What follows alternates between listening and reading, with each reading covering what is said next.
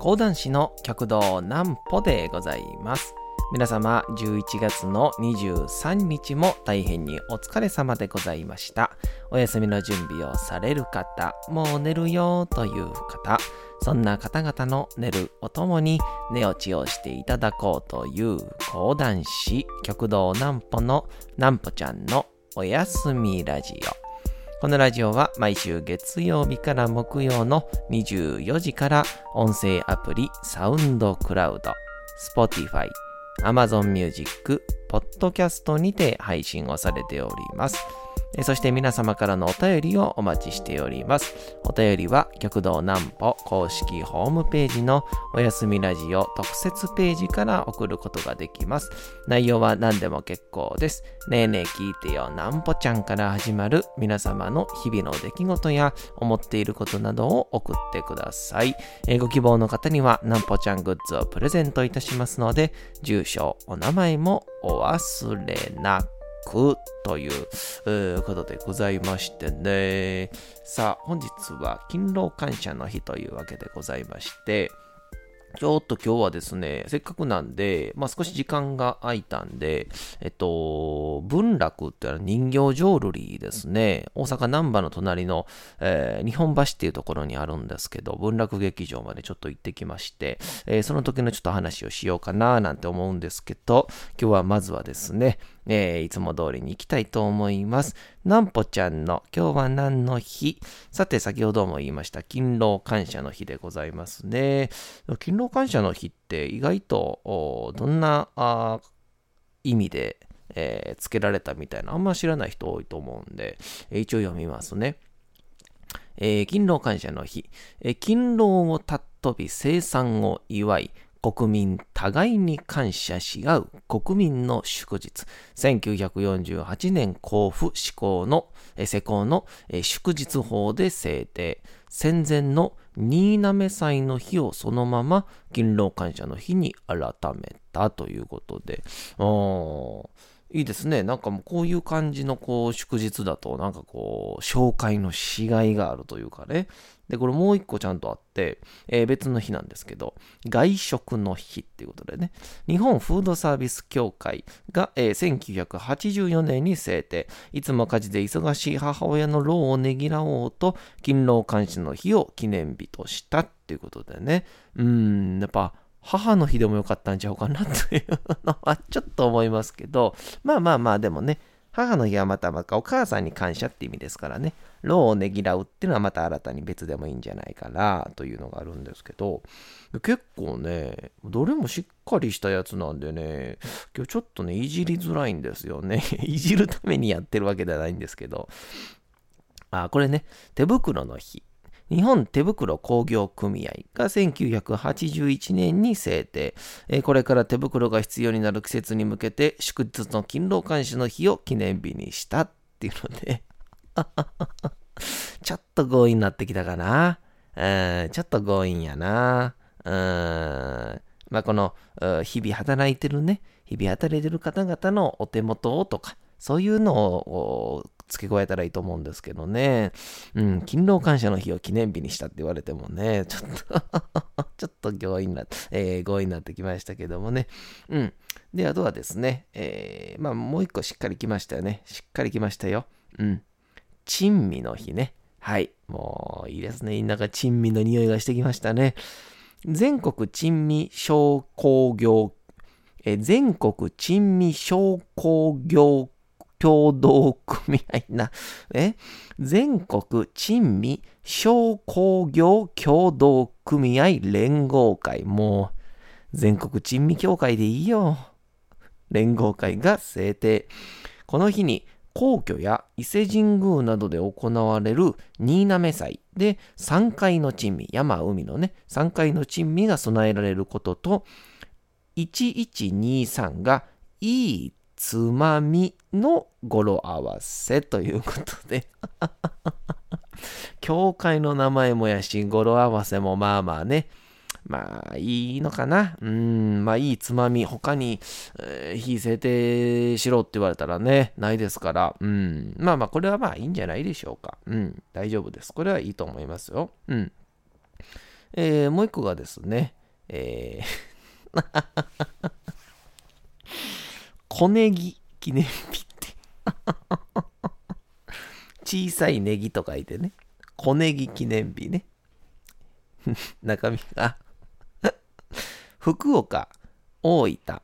佐賀、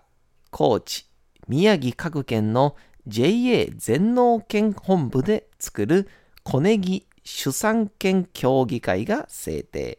うん、勤労感謝の日がねぎらいの日に通じることから、ねぎらいをネギが来るねぎらいと読む語呂合わせ。もう いやもう23関係ないやん。ねぎらいをネギが来ると、いや、いや、ちょっとこれだってね、雰囲気からしたら、ネギ嫌いって思われる可能性もありますよ、これは。いや、いいなこれはいいですね。で、えー、あでもまあ他はね、えー、いいじゃないですかね。うん。はいはいはい。ああ、いいと思いますね。いい文の日ね。郵便、郵便の手紙のやつで、いい文、えー、手紙って意味でね。あと、いい兄さんの日とかね。いい夫妻の日でね。一個手前がね、いい夫婦の日とかでね。えー、いいじゃないですか。ああ、いや、今日のやっぱ1位はわかるですね。小ネギですね。ぜひ皆さんね、えー、今晩のおうどんには小ネギを添えてみてはいかがでございましょうか。ありがとうございます。さあ、そんなわけでございまして、今日ですね、あのー、まあ、祝日ってのは、まあ僕まあ、僕らからしたら祝日なんかま関係ないんですけど、あのー、まあ、午前中から昼にかけてちょっと何もなかったんで、で、最近ちょっとこう、なんて言いますか、そういう舞台とか見に行ってなかったんで、ちょっと文楽を見に行こうと思って、で、文楽って言うとなんかあんまピンとこないと思うんですけど、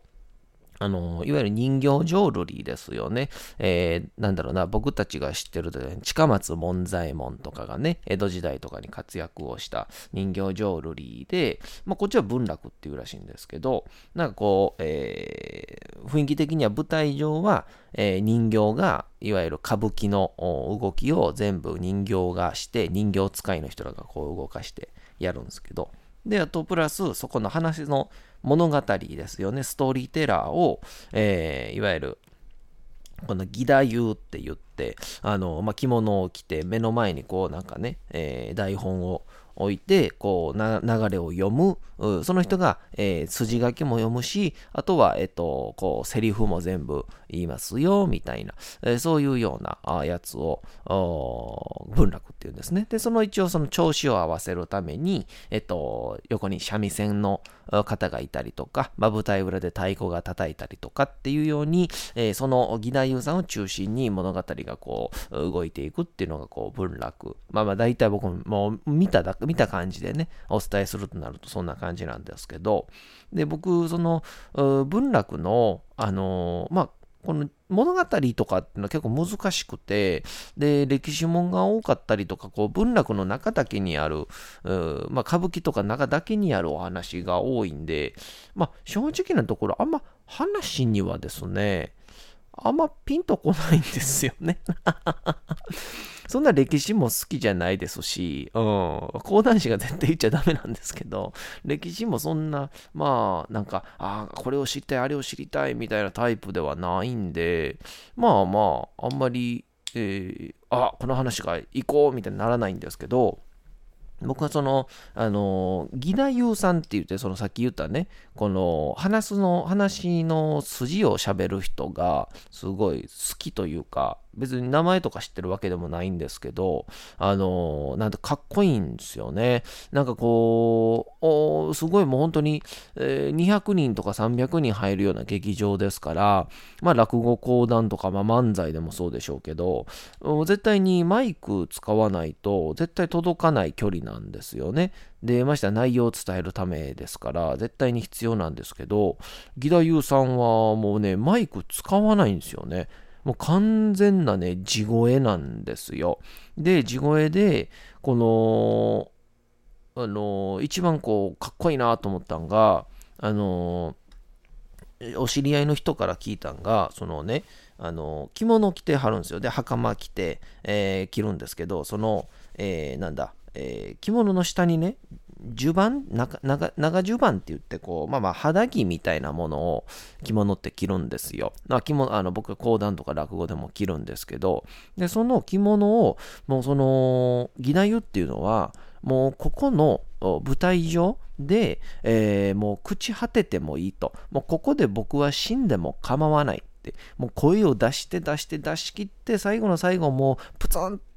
何かもう何かが切れて、あのそこで絶命をしても構わないっていう意気込みのために、あの着物の、あのあれ、えっ、ー、と、何て言うかな、この合わせを、あの普通より反対にするんですよ。右を上にするんですよ。あの、死んだ人、男性はね、着物ってあの左が上なんですけど、あのー、着物のその死んだ時っていうのは、右の、このね、右の方が上になるんですよね。これで死んだ人っていう、まあ、女性も一応右なんですけど、まあ、亡くなった方っていう意味で、この右を入れるんですけど、っていうので、あのー、あのーえー、いつこう自分が絶命しても構わないっていう意気込みのために、この右を上にして、えー、10番を切るんだっていう話を聞いた時に、えー、なんかもうその、物騒やなと思って あの、関取のね、あの、相撲のあの、行司さん、あの、あ、はっけよーいの方の、あの相撲さんも、あのちっちゃい担当をね、腰に添えてるんですよ。あれは何かっていうと、その、もしミスった時、采配をミスしたりとか、ミスが起こった時に、僕はもう切腹をしますと。そのぐらいの意気込みで僕はやってるんですっていうのを、えー、表現するために、まあ、昔はほんまにあったらしいですけど、まあ今は特にね、そんなのはないですけど、まあ今やったら多分、えー、相撲協議会なんか開かれて、えー、記者会見の中で、えこの度は大変に申し訳ありませんでしたって声が太ってるんだと思うんですけど え相撲協会としてはっていう、その もうでもほんまに関わり合いがないからこんだけできるんでしょうけどね。え一人でも友達がいたらもう終わってますけど、僕も。いや、そのことじゃなくてね、その、えー、担当をね、入れるような感じで、義太夫の方も、この相撲、あの、この襦袢をね、反対にするんだってい、う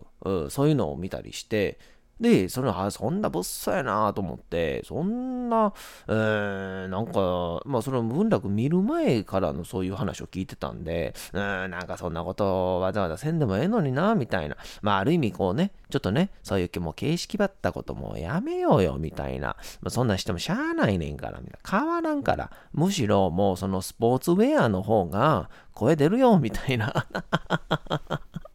思っちゃったんですけどね。正直なところね、思っちゃったんですけども、裸の方が出るよ、声。でも締め付けへんねんから、と思いながら ほんまにこう正直ね、えー、なな、もう斜めの目でね、えー、斜めの目？ちょっとうがった目でね、えー、ちょっと見に行ったんですけど、初めての時は。そしたら、もう本番見て思いましたね。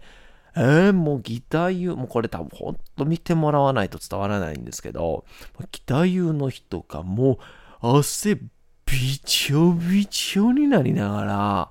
もうこのお話を語るわけですよ。で、この、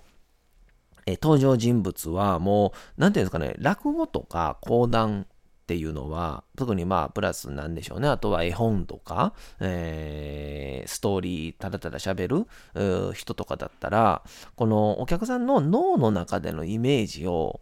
まあ多分これ僕の予想ですよ。予想ですけど、脳の中でのイメージをさせるんで、声ってそんなにね、変えなくていいんですよね。もう講談とかでも本当に、まあ、あまり買いすぎると逆にちょっとお客さんの想像の邪魔になるってよく言われるぐらい、うん、あんまり声色を変えたりしないんですよ。まあ、えー、話の間であったりとか、まあ、語尾であったりとかっていうのを変えたりして、えー、表現をしたりするらしいんですけど、まあ、らしいんですけどっていう やってるうち本人が分かってないっていう。で、まあまあそうなんですけど、あの、もう目の前に、あの、まあ、歌舞伎まあ、歌舞伎から来てま、歌舞伎の流れから来てますから、人形がちゃんといて、おじいちゃんはおじいちゃん、悪者は悪者、女性、そして男性、そして、えー、ちっちゃい子供っていうように、もう露骨に目の前に、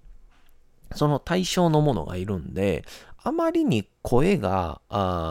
違いすぎると、ちょっとね、多分ね、興ざめしちゃうんですよね。ああ、そんな声じゃないよね、みたいな。で、話、で、今誰が喋ってるみたいな感じに、特に言葉は難しいですから、ってなるんで、本当にこう、子供なら子供で、こう、キャッキャッキャッキャッみたいな、なんとかって、なんとかの、みたいな、その これね、すいません、僕はできないからね、大体で表現してるんですけど、なんとかね、使うんとな、みたいな感じで、で、女性になると、ととさんみたいな。で、おじいちゃんと悪者になると、ガッガッガーみたいな、その、もう何にも変わってないんですけど。で、その、全部の声色をね、一人でやりはるんですよね。で、隣の、その、えー、三味線の、こう、お三味の方は、もう、その、義太夫の、こう、なんていうんですかね、あれ、愛の手というんでしょうか。まあ、あの、浪曲もそうですけどね、この本当にこう綺麗にこうその間と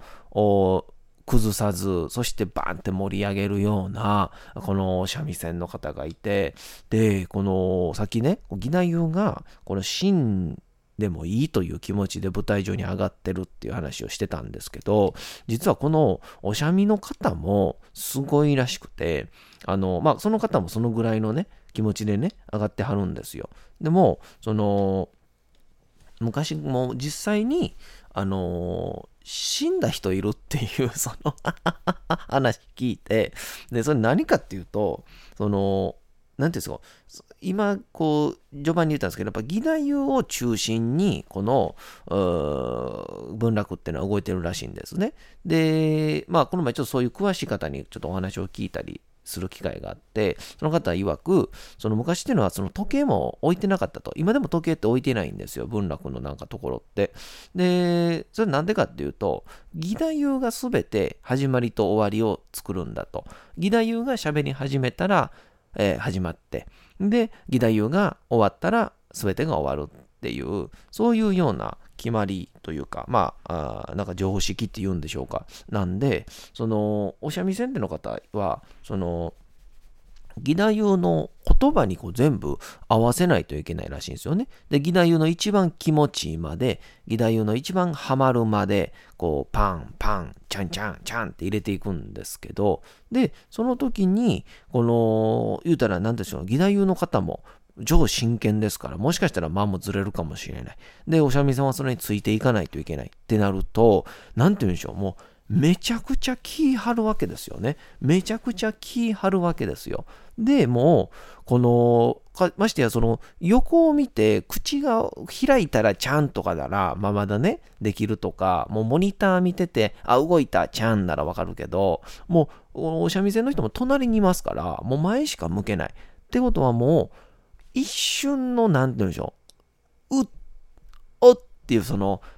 空気の音に合わせて三味線を鳴らさないといけないっていうので、もう、もう、張り詰めて、張り詰めて、張り詰めて、最終的に、その張り詰めた最、この力の入れすぎたので、三味線をパーンって弾いたら、その、あまりにも張り詰めた力が強すぎたんか、弦の糸が切れて、その人の命の灯火も消えたっていう、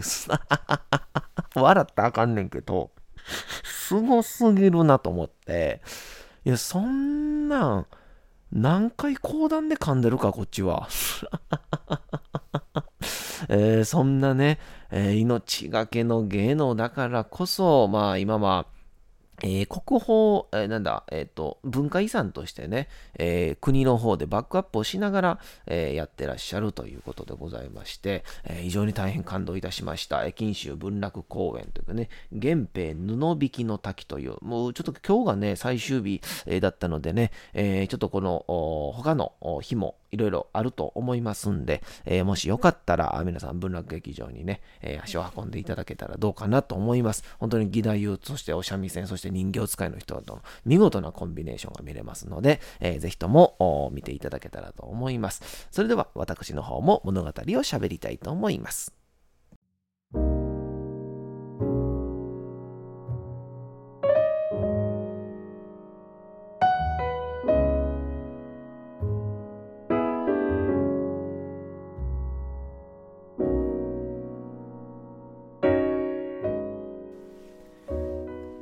さて、うとうと朗読会のお時間でございます。皆様、小さい頃眠れなかった時に、お父さん、お母さん、おじいちゃん、おばあちゃん、お世話になっている方に本を読んでもらった思いではないでしょうか。なかなか眠れないという方のお力に寝落ちをしていただければと、毎日美しい日本語の響きで綴られた様々な物語、小説をお届けしております。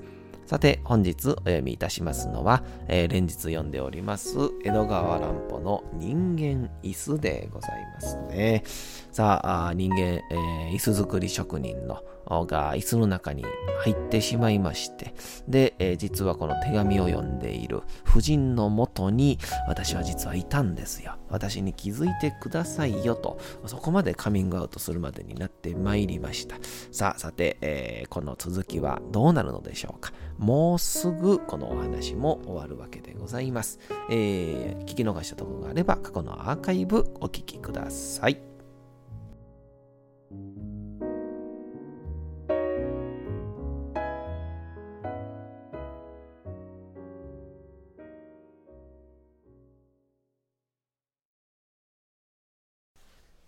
人間椅子。江戸川乱歩。私は昨夜この手紙を書くためにお屋敷を抜け出しました。面と向かって奥様にこんなことをお願いするのは非常に危険でありかつ私には到底できないことでございます。そして今あなたがこのお手紙をお読みなさる自分には、私は心配のために青い顔をして、お屋敷の周りをうろつき回っております。もし、この世にもぶしつけなお願いをお聞き届けくださいますなら、どうか書斎の窓のなでしこの鉢植えにあなたのハンカチをおかけくださいまし。それを合図に私は何気なき一人の訪問者としてお屋敷の玄関を訪れるでございましょう。そして、この不思議な手紙は、ある熱烈な祈りの言葉を持って結ばれていた。よしこは手紙の中ほどまで読んだとき、すでに恐ろしい予感のために真っ青になってしまった。そして、無意識に立ち上がると、気味の悪い肘掛け椅子の置かれた書斎から逃げ出して、二本立ての今の方へ来ていた。手紙の後の方はいっそ読まないで破り捨ててしまおうかと思ったけれどもどうやら気がかりなままに今の小机の上でともかくも読み続けた。彼女の予感はやっぱり当たっていた。これはまあ、なんという恐ろしい事実であろう。彼女が毎日腰掛けていたあの肘掛け椅子の中には、身も知らぬ一人の男が入っていたのである。おお、気味の悪い。彼女は背中から冷水を浴びさせられたようなおかんを覚えた。そして、いつまでたっても不思議な身震いがやまなかった。